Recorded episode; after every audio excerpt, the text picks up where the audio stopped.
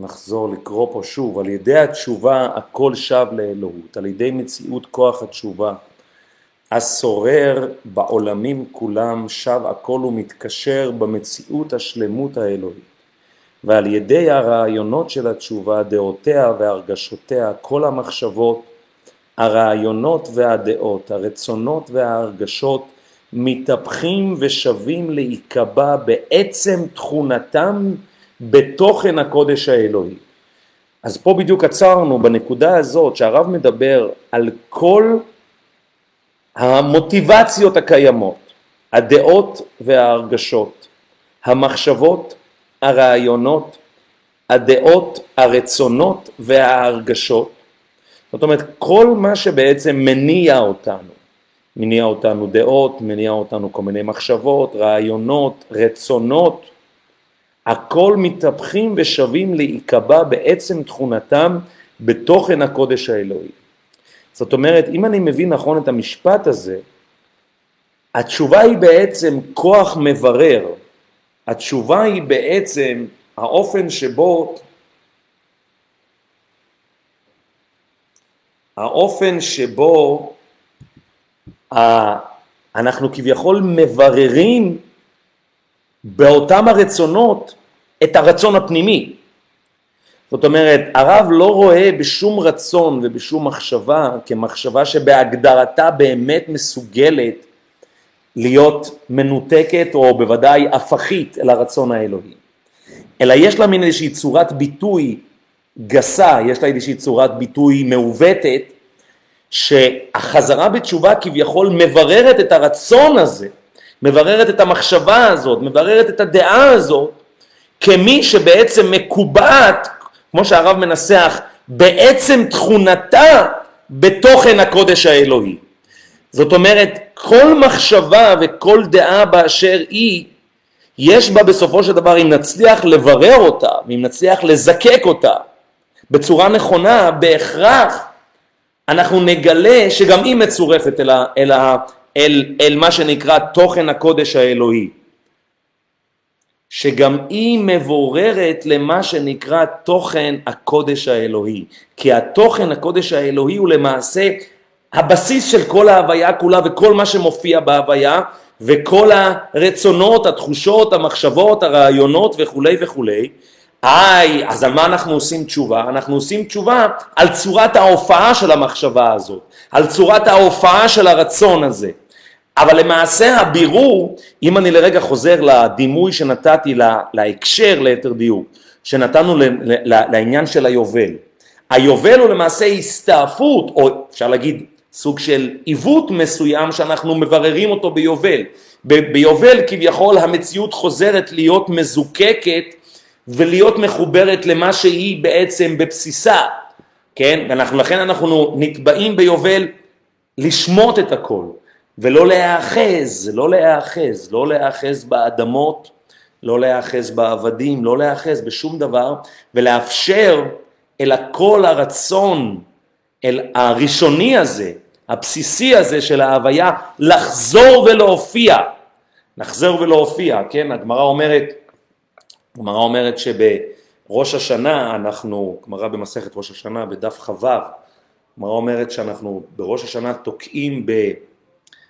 בשופר בקרן כפופה וביובל אנחנו תוקעים בקרן פשוטה. זה כמו אומרת בראש השנה כל דקייף אדם, אדם דעתי עדיף, זאת אומרת אדם צריך להיות במצב של כפיפות, קבלת עול מלכות שמיים, לכן התנועה היא תנועה של, של כלפי מטה, של הכנעה, של ביטול, וביובל זה פשיטות, זה הפשיטות המוחלטת. ביובל כל דפשית אדם דייטי עדיף, זה להיות במצב של הפשטות המוחלטת. זאת אומרת, היום הכיפורים שיובל הוא למעשה צורת ההופעה שלו, זאת אומרת אחת לשבעים שנה, יום הכיפורים הוא היום של ההתרחשות של היובל, אז אנחנו למעשה מכריזים על היובל, או אז כל דפשית, אדם צריך להיות במצב של פשטות. זאת אומרת, הגרסה הפשוטה, אבל זה לא פשוטה במובן של של simple, זה פשוטה במובן של basic, פשוטה במובן של ראשוניות, כן, הפשטות הראשונית, כן, השופר הוא הקול הפשוט למעשה, כן, אז, אז, אז, לפני ב... ירידה לטוב ורע? לפני, בדיוק, לפני הפיצול של הטוב הרע, נכון מאוד, לפני הפיצול של הטוב הרע, נכון מאוד. לפני שהדברים נהפכו להיות דואליים, כן, לפני שהדברים נהפכו להיות מורכבים, לפני שנכנסנו אל הקליפת נוגה הזאת, כן. אז שוב, מתהפכים ושווים להיקבע בעצם תכונתם בתוכן הקודש האלוהי. זאת אומרת, התוכן שלהם, לא משנים להם את התוכן, אלא הם מתהפכים והתוכן שלהם מתברר כמי שקבוע בעצם תכונתו בתוכן הקודש האלוהי. והרב ממשיך, ופה אנחנו עוברים לאות ג' בואו נראה שהפעם זה עובד. כן, יש לי. הפעם זה עובד, אוקיי. אז האות ג' חגי, אתה רואה את הטקסט?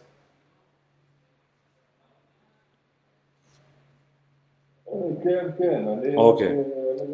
אוקיי. התשובה הכללית שהיא עילוי העולם ותיקונו, שהיא עילוי העולם ותיקונו, והתשובה הפרטית, שנקרא האינדוקציה של התשובה, התשובה הפרטית, הנוגעת לאישיות הפרטית של כל אחד ואחד, עד כדי דקות הפרטים של תיקוני התשובה, שרוח הקודש יודע לפורטם לפרטים היותר בודדים.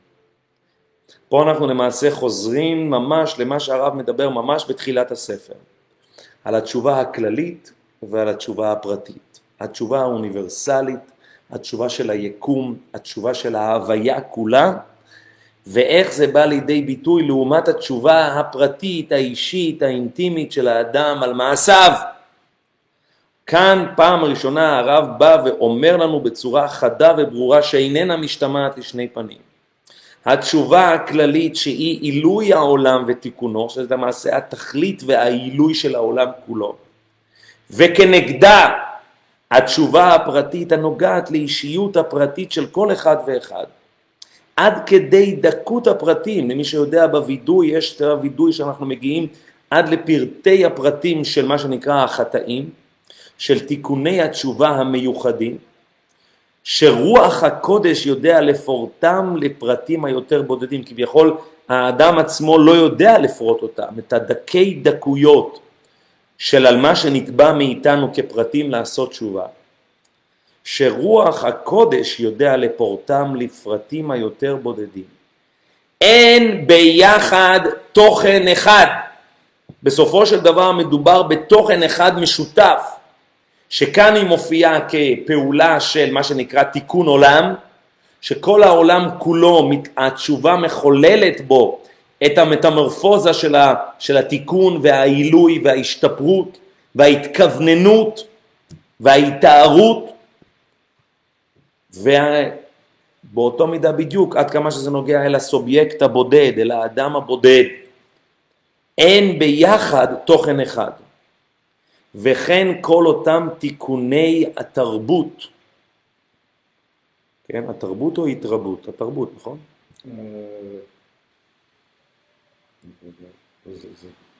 האות ג' תיקוני התרבות. כן, וכן כל אותם תיקוני התרבות, האופן שבו האנשים, התרבות האנושית, הציוויליזציה האנושית, הולכת ומשתכללת, הולכת ומשתפרת, הולכת ומתקנת, שעל ידם העולם יוצא מחורבנו. סדרי החיים החברתיים והכלכליים. ההולכים ומשתכללים עם תיקוני כל חטא ועוון, מחמורים שבחמורים ועד דקדוקי סופרים ומידות חסידות היותר מופלגות. בואו נקרא את המשפט הזה שוב. וכן כל אותם תיקוני התרבות, שעל ידם העולם יוצא מחורבנו, העולם הולך ומשתקם. קחו לדוגמה, לאחר מלחמת העולם השנייה, אז התכנסו האומות המאוחדות ושאלו את עצמם איך אנחנו יכולים לגרום ש... שהזוועות והעוולות הנוראיות והמחרידות שהתרחשו במלחמת העולם השנייה לא יחזרו שוב. אז הם יצרו סדרה של תיקונים, הידועה שבהם זה למשל אמנת ג'נבה. אמנות, שהן אמנות של זכויות אדם, אמנות שמגדירות מה זה פשע נגד האנושות, והיכולת להתמודד כנגד פשעים נגד האנושות, אם חס וחלילה הם חוזרים ומתבצעים. לאחרונה אנחנו שמענו על כך לא מעט במלחמה המחרידה שמתחוללת בין רוסיה לאוקראינה. דברים מחרידים ממש. אז זה באמת תיקוני התרבות, תיקונים שבני האדם, אפשר לאהוב את זה יותר, אפשר לאהוב פחות, אבל אי אפשר להתכחש לחשיבות ולמשמעות שיש לתיקונים הללו. שבאמת ובתמים באים ומנסים למנוע עוולות ולהסיק מסקנות בעקבות עוולות נוראיות ומחרידות ש, ש, ש, שקרו והתבצעו. אז אני מניח שזה בהחלט אחד מסוג הדברים שהרב מכוון עליו כאן. כל אותם תיקוני התרבות שעל ידם העולם יוצא מחורבנו, סדרי החיים החברתיים והכלכליים, ההולכים ומשתכללים עם תיקוני כל חטא ועוון, הנה אם דיברנו על העוולות המחרידות של מלחמת העולם השנייה, של השואה המחרידה, כן, תיקוני כל חטא ועוון מחמורים שבחמורים, עד דקדוקי סופרים ומידות חסידות היותר מופלגות. זאת אומרת, הכל נכנס תחת מוטת הכנפיים של התשובה. כולם עושים חטיבה אחת ואינם מנותקים זה מזה, וכולו לחד אתר סליקים. זה כמובן ביטוי מתוך ספר הזוהר, שבסופו של דבר יש כאן איזושהי תנועה אחת כוללת שלוקחת את כל המסכת התיקונים האינסופית הזאת אז זה לא משנה, אומר הרב, אם אנחנו מדברים על תיקונים אוניברסליים אדירים, קונסטיטוציוניים, מוסריים, תרבותיים, חברתיים, כאלו ואחרים, או שאנחנו מדברים על דברים של מה שהוא קורא להם דקדוקי סופרים ומידות חסידות היותר מופלגות. בסופו של דבר, היותר מופלגות. מפולגות. או לא, לא, סי, מופלגות. היותר מופלגות. כן. כן, מופלגות זה משהו אחר ממפולגות. כולם עושים חטיבה אחת, ואינם מנותקים זה מזה. זאת אומרת, בסופו של דבר, הכמיהה לתיקון, הכמיהה להשתפרות, שפרו מעשיכם, וברית לא תופר, כמו שאמרנו אתמול בראש השנה. הכמיהה הזאת של, של, של, של, של שיפור, של תיקון, הכמיהה הזאת היא באה לידי ביטוי בהרבה מאוד אופנים. יכולה לבוא לידי ביטוי בכמיהה לתיקון פרטי, אינדיבידואלי, סובייקטיבי, יכולה לבוא לידי קהילתי ויכולה לבוא בכיוון אוניברסלי ואפילו קוסמולוגי. כולו לך דתר סליקים. מה זה האתר האחד הזה שהם הולכים אליו? זה כמובן האתר דיבי יחדון רוחין ונפשין. זה האתר של התיקון. עד כאן באות ג' נעבור לאות ד' הטבע העולמי, שוב הרב בפרק הזה נוגע כל הזמן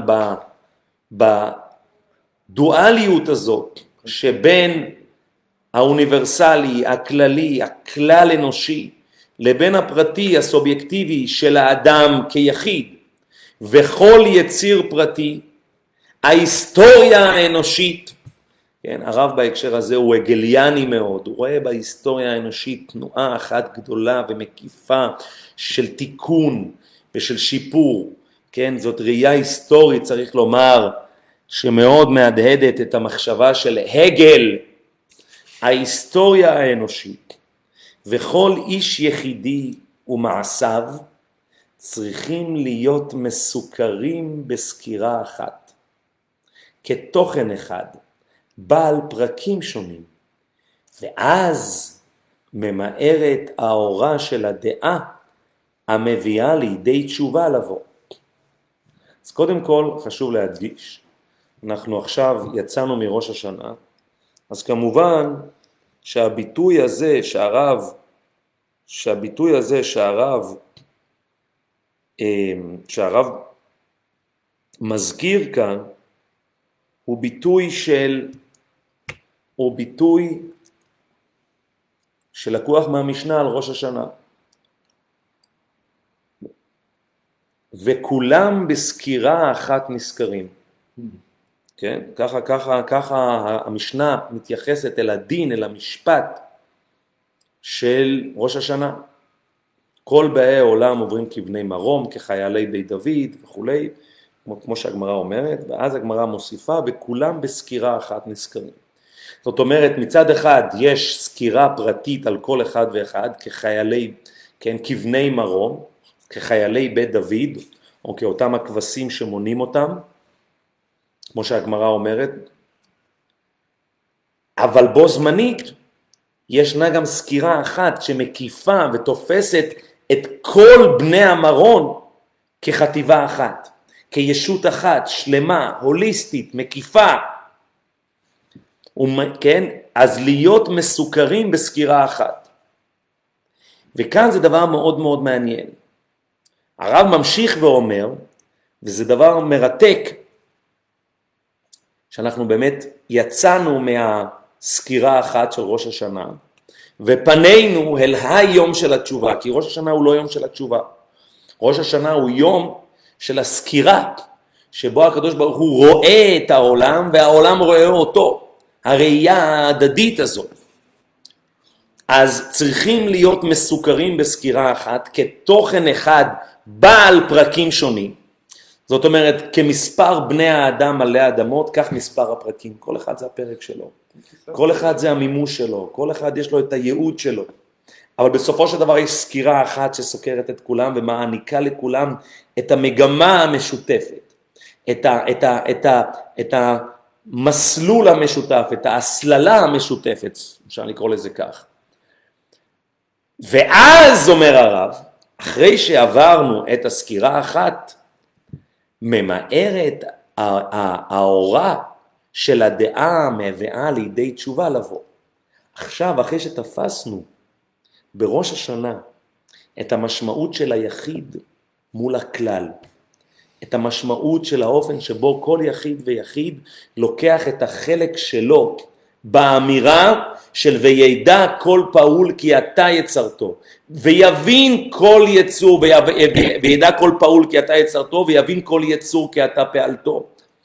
סליחה, וידע כל פעול כי אתה פעלתו, ויבין כל יצור כי אתה יצרתו. ויאמר כל אשר נשמה באפו, אדוני אלוהי ישראל מלך ומלכותו בכל משל. אני שואל את השאלה, בשביל מה צריך כל, כל פעול? נשיג רוב, נעשה הצבעה רוב, מה, למה כל פעול? עכשיו גילינו שיש פעול אחד, יצור אחד, בקצה השמיים באיזה אי נידח, שהוא עוד לא, הוא עוד לא יודע כי אתה פעלתו, הוא עוד לא יודע כי אתה יצרתו. מה קרה? מה האסון הגדול? התשובה היא נמצאת בדיוק, בדיוק בדיוק בשורות הללו. כל איש יחידי, כל יציר פרטי, בסופו של דבר לוקח מקום בתוך הפסיפס הזה, בתוך השלמות ההוליסטית הזאת, שנקרא ההיסטוריה האנושית, שנקרא הטבע העולמי. ואם היצור הזה לא נמצא שם, אז משהו בסקירה האחת, הכוללת, המקיפה, לוקה בחסר. הוא לוקה בחסר.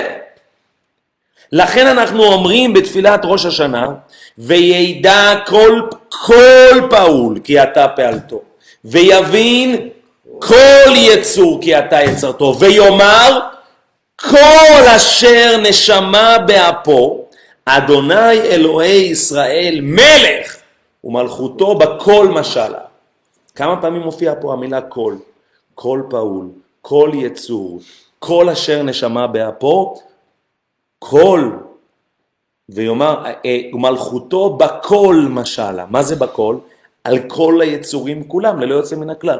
זאת אומרת, אין יצור אחד, פעול אחד עלי אדמות, שהוא איננו צורת מימוש מסוימת של אותה הסקירה אחת, של אותה התכלית אחת, של אותה הכרה אחת שלמה ומקיפה של אדוני אלוהי ישראל, מלך ומלכותו בכל משל.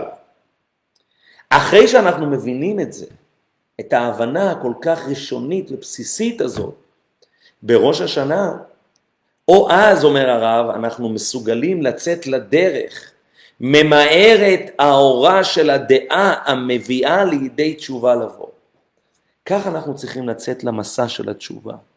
אנחנו צריכים לצאת מסע של התשובה מתוך הכרה בחשיבות האינסופית שכל פרט ופרט. כמו שאומר לנו הרמב"ם, שאדם צריך לתפוס את עצמו, אדם יראה את עצמו, ואת העולם כולו, אומר הרמב"ם, חציו חייב וחציו זכאי.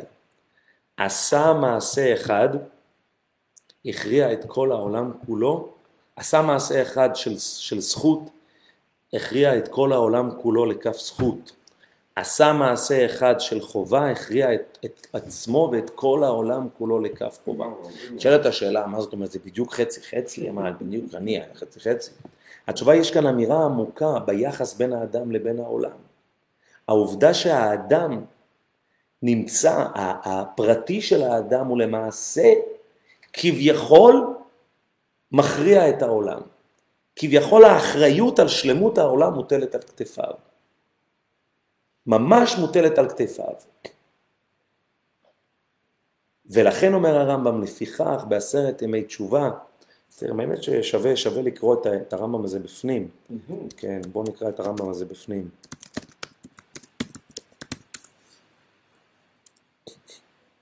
באיזה ספר?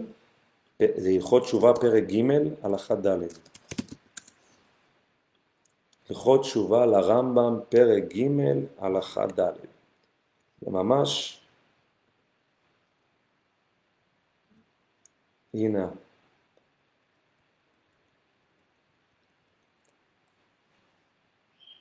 לפיכך צריך כל אדם שיראה את עצמו כל השנה כולה, כאילו חציו זכאי וחציו חייב. וכן כל העולם, חציו זכאי וחציו חייב. חטא חטא אחד, הרי הכריע את עצמו ואת כל העולם כולו לכף חובה וגרם לו השחתה.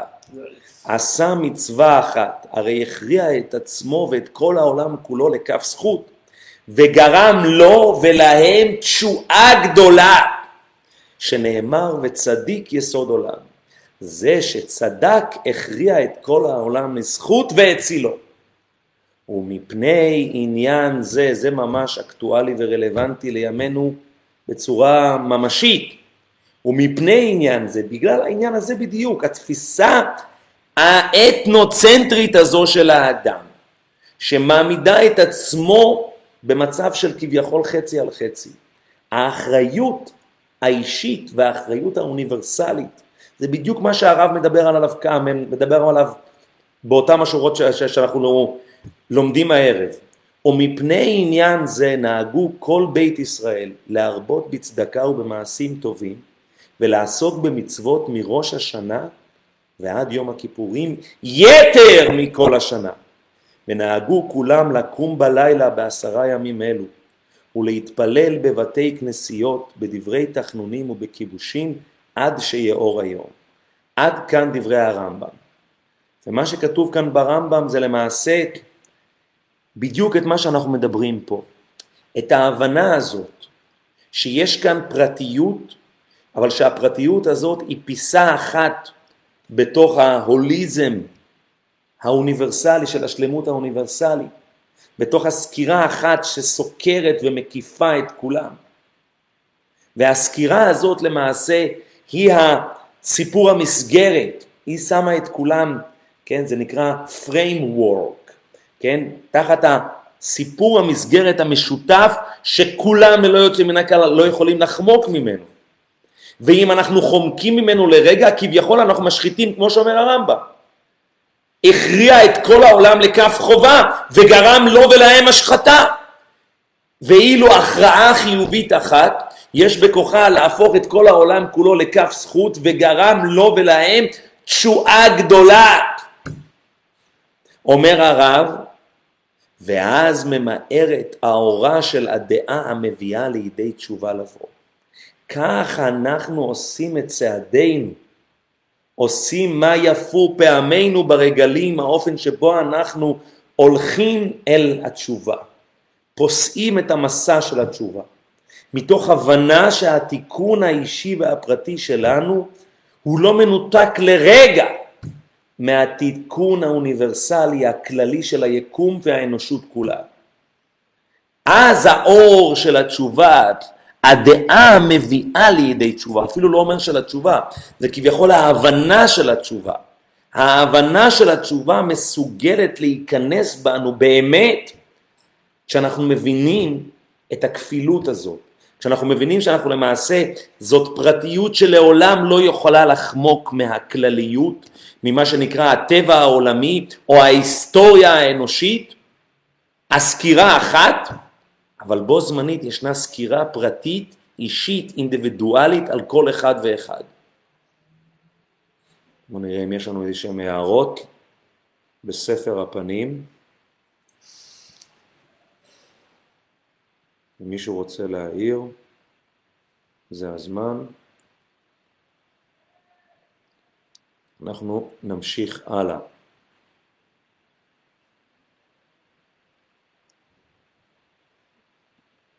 נשתדל לפחות לגמור את פרק ד' היום. ייי. בואו נראה כמה אותיות יש לנו בפרק ד', וואה. לא, אולי באמת זה קצת, כן, כדאי... קצת יומרני, אבל אנחנו נלמד עוד כמה אותיות. לפחות עד סוף זין. כן, בהחלט, בהחלט. אולי אפילו עד סוף ח'. אומר הרב, ראש הפסגה של נשמת האומה היא המגמה הכללית, שהאומה שואפת אליה, אה סליחה, עוד ה', סליחה, סליחה. באמת, אומר הרב, אי אפשר להתרומם אל התשוקה הרוחנית של ישועת הכלל, מה שקראנו בדברי הרמב"ם וגרם לו ולהם תשועה גדולה. של ישועת הכלל בלי תשובה פנימית עמוקה מכל חטא ועוון. זאת אומרת, נקודת המוצא של התשובה חייבת לבוא מתוך הלב הנשבר הפרטי של כל אדם ואדם.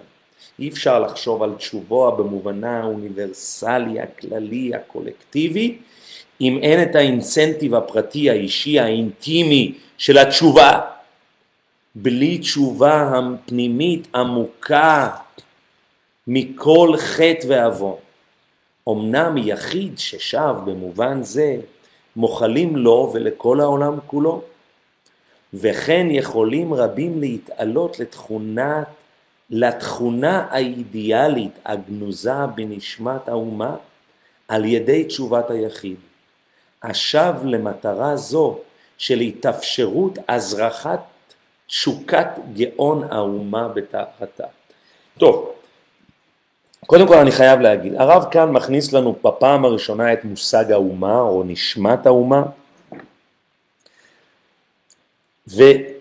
ובהדגש המסוים של הפסקה הזאת הוא באמת שם את מרכז המשקל, את מרכז הכובד אפשר לומר, על התשובה הפרטית. תשובה פנימית עמוקה מכל חטא ועוון. אמנם, במובן הזה אמנם זה הכוונה כאילו ולכן, יחיד ששב במובן זה, דהיינו מתוך תשובה פנימית עמוקה מכל חטא ועוון, אז באמת מוחלים לו ולכל העולם כולו. זאת אומרת, אם אני מבין נכון את דברי הרב, הוא לא בהכרח צריך לחשוב ולהיות מודע אל ההקשר האוניברסלי, הכללי, הקוסמי, אם אפשר לומר, של התשובה. וכן יכולים רבים להתעלות לתכונה, לתכונה האידיאלית הגנוזה בנשמת האומה על ידי תשובת היחיד. זה גם שוב מתקשר לדברי הרמב"ם. במובן הזה שהוא בא ואומר, זאת אומרת שיש כאן תשובה של מישהו אחד שעושה, בסופו של דבר יכולה לרומם ולתקן אומה שלמה, קהילה שלמה. כי בסופו של דבר היחיד פועל בתוך הקולקטיב, בתוך הציבור, בתוך הקהילה, או מה שהרב קורא לו נשמת האומה, בצורה מכוננת, מכוננת, על ידי תשובת היחיד, השב למטרה זו של התאפשרות הזרחת, זה נוסח מאוד מפותל, אפשר להגיד רב קוקי קלאסי, התאפשרות הזרחת תשוקת גאון האומה בטהרתה. זאת אומרת, העובדה שהאומה רוצה לזרוח, האומה רוצה להשפיע, האומה רוצה להיות מה שנקרא אור לגויים. היא רוצה להיות מקור של, מקור של חיוב, מקור של השפעה. אממה, היא במצב לא משהו, היא במצב מדוכדך, היא במצב מדכא. ואז יש מישהו אחד בתוך האומה שמעורר, מעורר את הנשמה הזאת, מעורר אותה, כן? אני חושב שאולי פה באמת הרב יכול מרמז פה על עצמו. הרב קוק יכול לשמש כמשל לכוח של כל יחיד ויחיד לפעול בתוך האומה, בהחלט. כן, אבל מי, מי, מי אנחנו שאנחנו, אני אומר, אבל בהחלט חייב אדם לומר מתי יגיעו מעשיי למעשה אבותיי. כן, אנחנו נמצאים פה בבית הרב קוק בירושלים, אנחנו שואבים מהשראתו ומדמותו אדירת הקומה.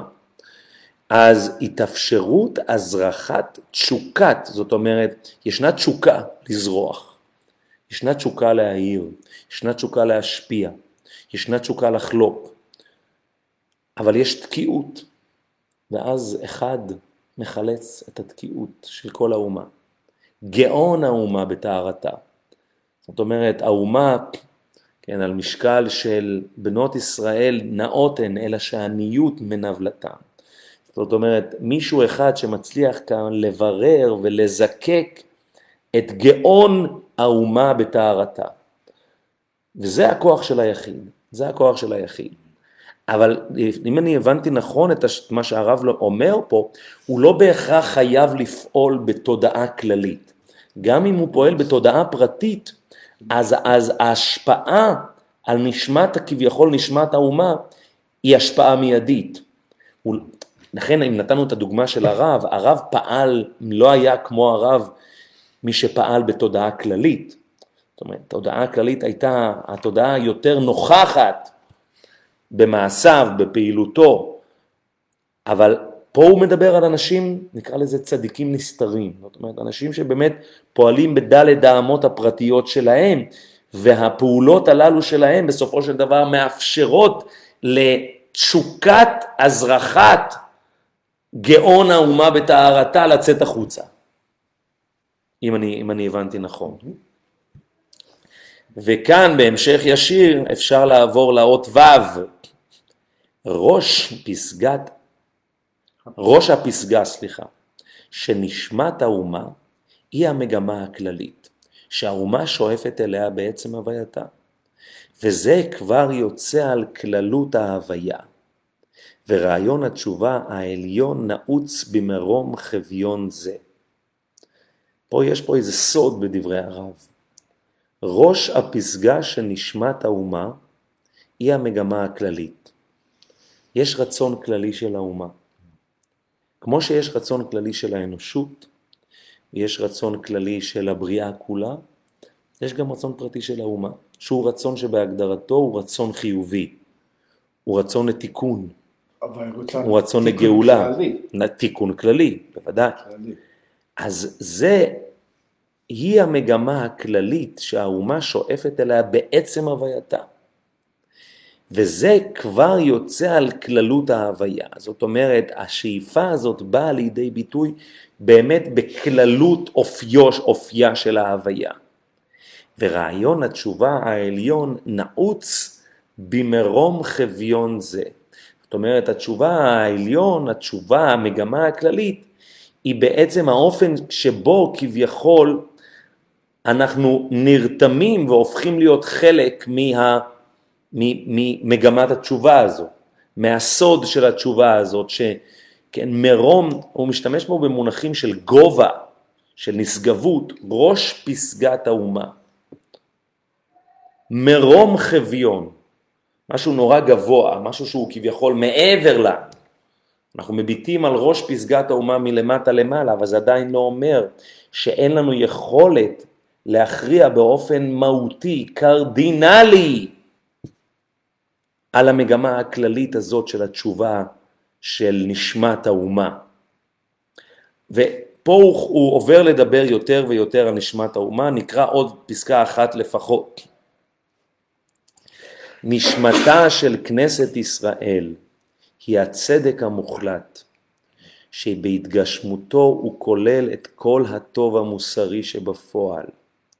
על כן, כל פגם מוסרי שהאיש היחידי מישראל עושה, זה ממש מתכתב עם דברי הרמב"ם שקראנו, כל פגם מוסרי שהאיש היחידי מישראל עושה מחליש ובזה את קישורו עם נשמת האומה כולה. והתשובה הראשונה היסודית היא להתקשר עם האומה בנשמתה. ועימה הכרח הוא לתקן את הדרכים והמעשים כולם לפי אותו התוכן המהותי שבנשמת האומה. אז אני אעשה רגע זום אאוט. ואני ברשותכם אפתח, אני אתייחס לזה מתוך ה, למעשה התפילה הפותחת הראשונית ביותר של יום הכיפורים. והתפילה או הבקשה, ההכרזה, אפשר לקרוא לזה, הפותחת של יום הכיפורים אומרת כך: על דעת המקום, בישיבה של מעלה או בישיבה של מטה, אנו מתירים להתפלל עם העבריינים. ואנחנו מכריזים את ההכרזה הזאת שלוש פעמים, על דעת המקום, ועל דעת הקהל, סליחה, על דעת המקום ועל דעת הקהל, בישיבה של מטה ובישיבה של מעלה. אנו מתירים להתפלל עם העבריינים. מה הסיפור הזה? של אנו מתירים להתפלל עם העבריינים. ואנחנו יודעים שהעבריינים כביכול אינם יכולים להצטרף אל ההתלכדות של התפילה הטיפוסית, מה שנקרא המניין. כן? היא לא, היא לא יכולה. היא לא יכולה. סליחה, כן. באמת אפשר, אני לא יכול, אני חושב שכל אחד יכול להצטרף לעניין. לא, יש, יש, יש, יש בזה כללים. אמ, מה הכללים? מה זה? מה הכללים? יש כל מיני כללים, מי יכול, ככה, שבת, יש, יש, יש, יש, אה, יש כל מיני, אמ, מה, אני- אדם חילוני, אבל כשאני עובר ליד בית כנסת, אומרים לי בוא תעשה מניין. נכון, לא, בסדר, לא, בוא, בוא, לא צריך לרדת כרגע, יש, יש אבל כללים של הצטרפות, אוקיי? יש כללים של הצטרפות. יש כללים של הצטרפות. מה הרעיון אבל, שאנחנו, כך אנחנו בוחרים לפתוח את יום הכיפורים. ואנחנו בוחרים לעשות את זה על דעת המקום ועל דעת הקהל, כאילו הקהל גם יש לו דיבור פה. ועל דעת הקהל בישיבה של מעלה ובישיבה של מטה. כביכול יש פה גם הישיבה של מעלה וגם הישיבה של מטה נמצאים באיזושהי עמדה שוויונית. ואנחנו פותחים את הדלת ופותחים את המרחב הקהילתי שלנו, אם אפשר לקרוא לזה כך, אל, ה, אל, כל, אל כל החלקים, כולם. ואני חושב שמה שהרב מדבר פה פותח לנו פתח להבין את הנקודה הזאת. כשאנחנו באים ליום הכיפורים, נכנסים למעשה ליום הכיפורים בהתלכדות אחת, עם אתוס אחד משותף. לכן אגב, מיד אחרי שאנחנו אומרים מתירים להתפלל עם העבריינים, מה אנחנו עושים? אנחנו מתירים את הנדרים. מה הם בעצם הנדרים? הנדרים למעשה זה, זה כל מה שהאדם כישות פרטית מקבל על עצמו, כאינדיבידואל, כפרטי. אין להם שום משמעות קולקטיבית לנשמת האומה. כל נדרי ואיסורי וחרמי וקונמי וקונסי באינדרנה להשתבנה, כן, ודאחרימנה, על נפשתנה, כן, שאדם מקבל על עצמו, לא שרירין ולא קיימין, נדרנה לא נדרי ונסרנה לא אסרי. אנחנו, ואז, זאת אומרת, אנחנו גמרנו. אנחנו באים, אנחנו מקבלים את האתוס המשותף בלי איזשהם איסורים פרטיים משל עצמנו. ומה אנחנו אומרים מיד לאלתר? אחרי שאמרנו את הכל נדרי שלוש פעמים, ונסלח לכל הדת בני ישראל, ולגר הגר בתוכם. כי לכל העם בשגגה. גם את זה אנחנו אומרים שלוש פעמים. ונסלח לכל עדת בני ישראל, ולגר הגר בתוכם. זאת אומרת, כל העם כולו. אנחנו מבקשים את המחילה כאומה, כישות מלוכדת אחת, הוליסטית אחת. כי לכל העם בשגגה. עד כמה שזה נוגע לנשמת האומה. סלח נא, וממשיכים ואומרים, סנח נא לעוון העם הזה כגודל חסדך, וכאשר נסעת לעוון העם הזה ממצרים ועדנה, ושם נאמר, ויאמר השם סלחתי כדבריך. זה למעשה צורת הפתיחה שלנו, עוד לפני שבכלל מתחילים להתפלל ביום הכיפורים. זו צורת הכניסה שלנו ליום הכיפורים. את כל התפילות הללו, את כל האזכורים, הבקשות הללו, אנחנו אפילו עוד עושים עוד לפני השקיעה. כך אנחנו נכנסים, באים ליום הכיפורים. אנחנו מקבלים את האתוס המשותף של מה שהרב קורא לו פה, נשמתה של כנסת ישראל היא הצדק המוחלט, שבהתגשמותו הוא כולל את כל הטוב המוסרי שבפועל. על כן, כל פגם מוסרי שהאיש היחידי מישראל עושה. התוצאה היא שהוא מחליש בזה את קישורו עם נשמת האומה כולה. והתשובה הראשונה, דיברנו מקודם על הכניסה ליום הכיפורים, התשובה עוד לפני שאנחנו בכלל עושים וידוי פרטי על חטא, אשמנו. דבר ראשון, אנחנו באים וממצבים את עצמנו כישות הוליסטית אחת, ולכן אנחנו מרגישים שחובה עלינו ששום חלק, ששום פרט מאותם אין סוף פרטים יחמוק, ירגיש שהוא יכול לחמוק מהתשובה הכללית הזו. ולכן אנחנו מתירים להתפלל עם העבריינים. ולכן אנחנו מתירים את הנדרים הפרטיים, האישיים, שכביכול מחריגים אותנו מנשמת ישראל, נשמת, נשמת כנסת ישראל של הצדק המוחלט, האתוס המשותף. המלוכד. והתשובה הראשונה היא, רק דקה, התשובה הראשונה היסודית היא להתקשר עם האומה בנשמתה, ועימה הכרח הוא לתקן את הדרכים והמעשים כולם לפי אותו התוכן המהותי שבנשמת האומה. זאת אומרת, אותו התוכן המהותי שבנשמת האומה, עליו אנחנו אומרים, סנח, סלח נא לעוון העם הזה כגודל חסדך, וכאשר נסעת לעוון העם הזה ממצרים ועד הנה. כן חגי. ברגע, בזמן שמחכים, אני אף פעם לא יודע מה הזמן המחכים, תשמע, מה שהוא אומר פה זה באמת דברים נפלאים ומרוממים. אבל השאלה היא מה הם אה, בעצם חצי מהעם, נשמע האומה אתה אומר, חצי מהעם הם חילוניים, שהם בכלל לא הולכים לבית כנסת. אבל זה לא צדק, זה עניין של צדק, לא שאלה, אני שואל. האתוס המשותף הוא האתוס של הטוב המוסרי שבפועל, האתוס של הצדק המוחלט. זאת אומרת, בסופו של דבר, שאיפת העם לצדק, שאיפת העם לטוב המוסרי, היא בסופו של דבר הופעתו בעיני הרב קוק, ההופעה של מה שנקרא נשמת האומה. אני לא לא הבנתי את התשובה הזאת. אתה עונה לי את התשובה הזאת? בוודאי. זה- התשובה היא לא מובנת לי. מה, כאילו חצי מהעם לא חילונים. אין לזה שום קשר לחילונים או דתיים. אין לזה קשר לחילונים או דתיים.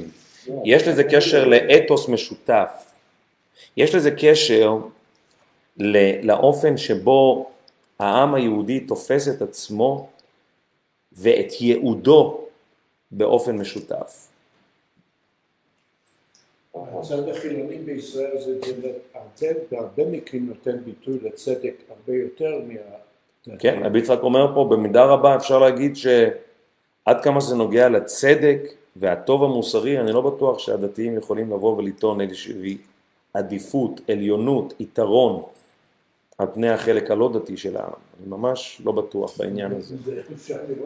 אני ממש לא בטוח, כן, אני ממש לא בטוח. אני יודע גם אבל- שהרב דיבר על- החילונים, כן?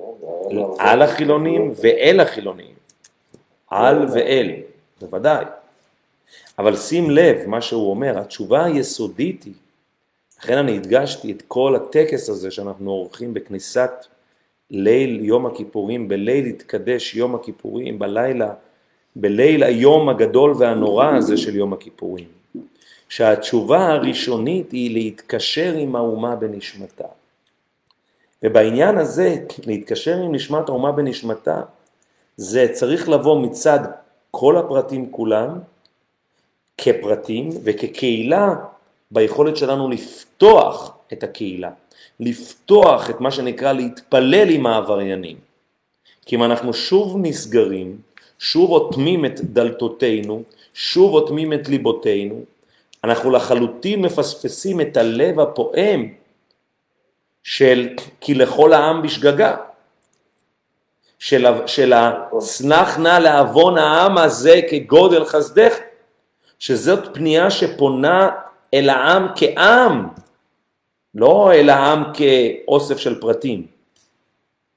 ועימה, אומר הרב, הוא הכרח לתקן את הדרכים והמעשים כולם, לפי אותו התוכן המהותי שבנשמת האומה, דהיינו שהוא הזכיר אותו קודם לכן. הצדק המוחלט שבהתגשמותו הוא כולל את כל הטוב המוסרי שבפועל.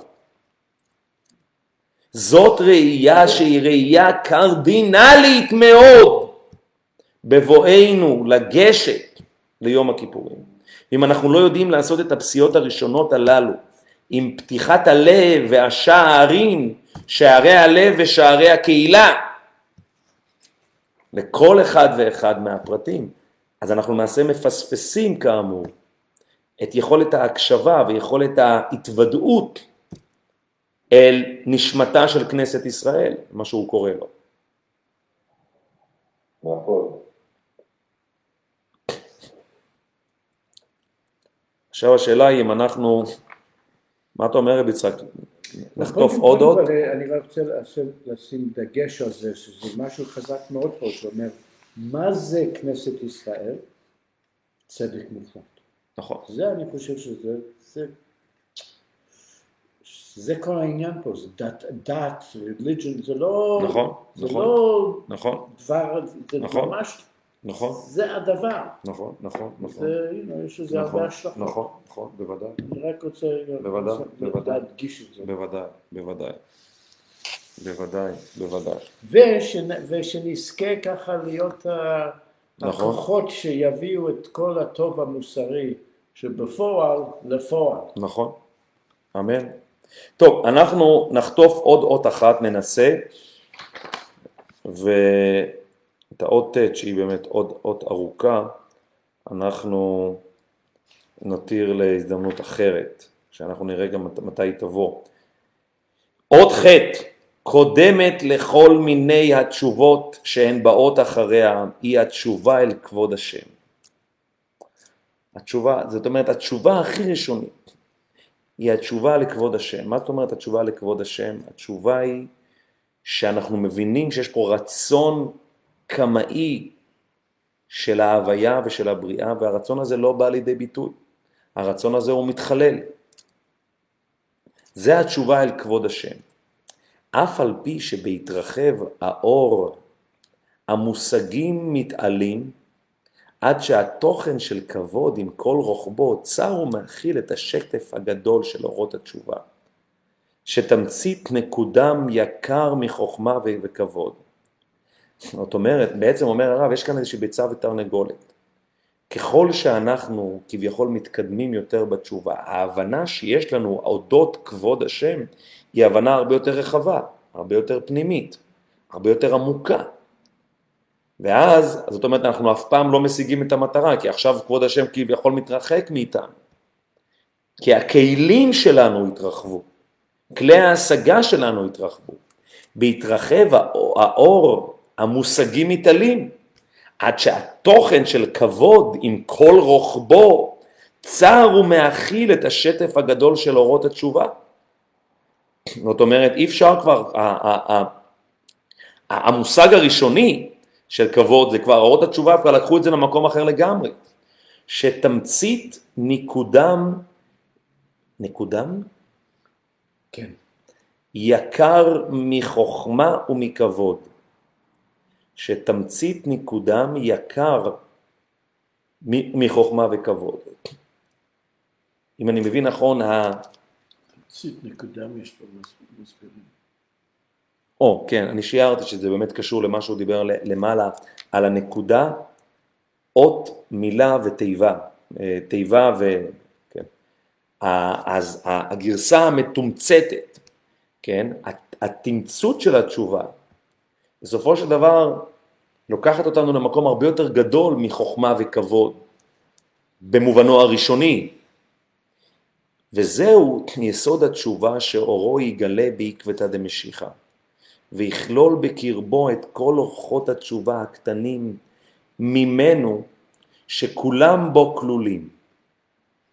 וזהו יסוד התשובה, זה כביכול מה שבעצם התשובה העתידנית, כן, יסוד התשובה שהורו יגלה בעקבתא דמשיחא, שבעצם שם בעצם יש כבר בירור הרבה יותר אופרטיבי, איך הכל הולך ומצטרף אל. הכבוד, כן, הכבוד, החוכמה והכבוד, כי אז זה כבר זה מתממש, כמובן הוא מדבר בעיניי, בעיניו הוא מדבר על, כבר על תקופתו, כן, איך שהדברים מקבלים כבר ביטוי אופרטיבי, מעשי, ממשי, ארצי, ויכלול בקרבו את כל אורחות התשובה הקטנים ממנו שכולם בו כלולים, כל התשובות הפרטניות, הכל הולך ומצטרף לאיזושהי התגשמות ממשית של כבוד, באורו הגדול בראשית התפרצו נראהו כאילו דוחה את ההערה הקטנה.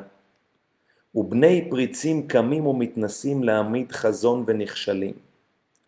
אז פה הוא כמובן מדבר על האופן שבו האור הגדול, האור הגדול של ההתממשות של התשובה, בראשית התפרצו, נראה כאילו הוא דוחה את ההערה הקטנה, הוא מדבר, רצית מקודם חגי, הוא מדבר על החילוניים, כן? אז כביכול דוחים את המשמעות של התשובה הקטנה, הפרטית. הם מדברים על הכל במונחים אוניברסליים, במונחים לאומיים, בינלאומיים, רחבים ועמוקים ומשמעותיים לאין ארוך. ובני פריצים, עד כאלה שיש, כן, בני פריצים, שהם קמים ומתנסים להעמיד חזון ונכשלים. זאת אומרת, הם כביכול באים ואומרים, אנחנו פועלים בחזון אחר, אלטרנטיבי, אין לנו את החזון של התשובה. אנחנו לא פועלים תחת החזון של התשובה. אבל אומר הרב, הם, הם, הם ייכשלו, הם ייכשלו. אבל הכישלון לא בא כי אם על ידי האורות הקטנים שנראו כאילו נדחו. זאת אומרת, מה שבסופו של דבר מנצח את החזונות האלטרנטיביים כן, של, של התשובה, של העקבתא דמשיחא, פה הוא ממש מדבר על תקופתו וההתמודדות מול הוגים אחרים, אם אפשר לקרוא לזה ככה, של החזון הציוני. אז מדבר, כן, תפיסה של אה, ברדיצ'בסקי וכל האסכולה היותר חילונית, אם אפשר לקרוא לזה ככה, ברנר, כן, אבל הכישלון, לא בהכרח אומר, בני הפריצים מדבר מבחינת התפיסה, האסכולה. הכישלון בסופו של דבר מגיע על ידי האורות הקטנים שנראו כאילו נדחו. אלה שהלכו ונראו לאט לאט כאילו הם לא רלוונטיים יותר. אבל דווקא האורות הללו בהתאמצות שלהם ובעיקשות שלהם, הם אלה שבסופו של דבר מצליחים להוכיח שאין באמת אלטרנטיבה מהחזון הגדול, האוניברסלי, השלם של חזון התשובה. והאור הגדול פועל הלאה את פעולתו, וידו לא יניח, עד אשר ישוב להיגלות בכל סגולותיו, העליונות והתחתונות. יגדור פרצי ביחן פרצי, מאיפה זה לקוח המשפט הזה? סליחות, זה מפיוט של סליחות. יגדור פרצי. מה? לשיון, זה שבעה נאשר לשבעת עשר בתמוז. 17 בתמוז. יגדור פרצי בחן פרצי ומחדק ליקוט שושן. טוב, אני חייב להגיד שאני צריך יותר להבין אה, את המשמעות של הפיוט הזה. אני לא אגיד שאני לא ככה צריך יותר להבין ובאיזה הקשר הוא מביא את זה, זה ממש מכתב חידה. גדור פרצי בחן פרצי ומחדק לקוט... כן חגי, פרצי זה משיח, בסדר, זה משיח, פרצי. ככה הוא נקרא במדרשי. גדור פרצי בחן פרצי ומחדק לקוט... לכן הוא נקרא תל. זה המשמעות הפיוט. אוקיי, אז פה הוא מסביר, בן פרצי, כינוי, נכון, כינוי למשיח שהוא ממשפחת דוד המלך, משפחת פרץ, בן פרצי. גדעון פרצי בבן, בחן פרצי או בבן פרצי? מה בן כתוב? פרצי. אה, אוקיי. זה בבן, אז פה יש טעות, פה זה בחן פרצי. בגדור פרצי, אה, אה, בבן פרצי, כן, על יד ישי בן פרצי. בן פרצי זה באמת נקרא משיח, נכון? אחרי זה מחדק, ומחדק וקוץ, צדק וקוט. נכון, לקוט שושן, ומה זה לקוט שושן? תהפוך אותו לסרט. אה, להפוך את, ה, להפוך את ה... יפה מאוד. להפוך את הקוץ, את החדק, ל- לקוט שושן, לשושנה. כן? זאת אומרת שבסופו של דבר הרעיון הוא איך כל הקוצים והדרדרים הופכים בעצם להיות פרחים, חלק מה... ה- האגן הססגוני הזה של, ה, של, של שלמותה של התשובה.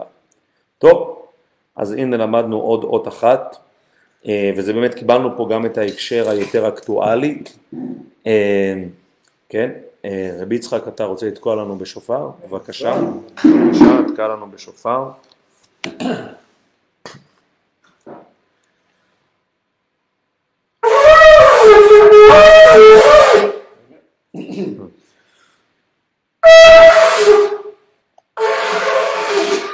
טוב, פעם הבאה זה יעבוד. בכל מקרה, אנחנו אה, מסיימים כאן. טובה. תודה לכולם, שיהיה שנה טובה וגמר חתימה טובה, ואנחנו בעזרת השם נתכנס אחרי החגים. אנחנו יוצאים כרגע, שבוע הבא זה יום הכיפורים, ולאחר מכן חג הסוכות, ואנחנו אה, נשתמע, שבאמת תהיה גמר חתימה טובה, ושבאמת נזכה להתחבר אל התשובה בבסיסה, לתשובה הפרטית ולתשובה הכללית, ושנזכה שתכלה שנה וקללותיה, תחל שנה וברכותיה, שנה טובה וגמר חתימה טובה. אמן.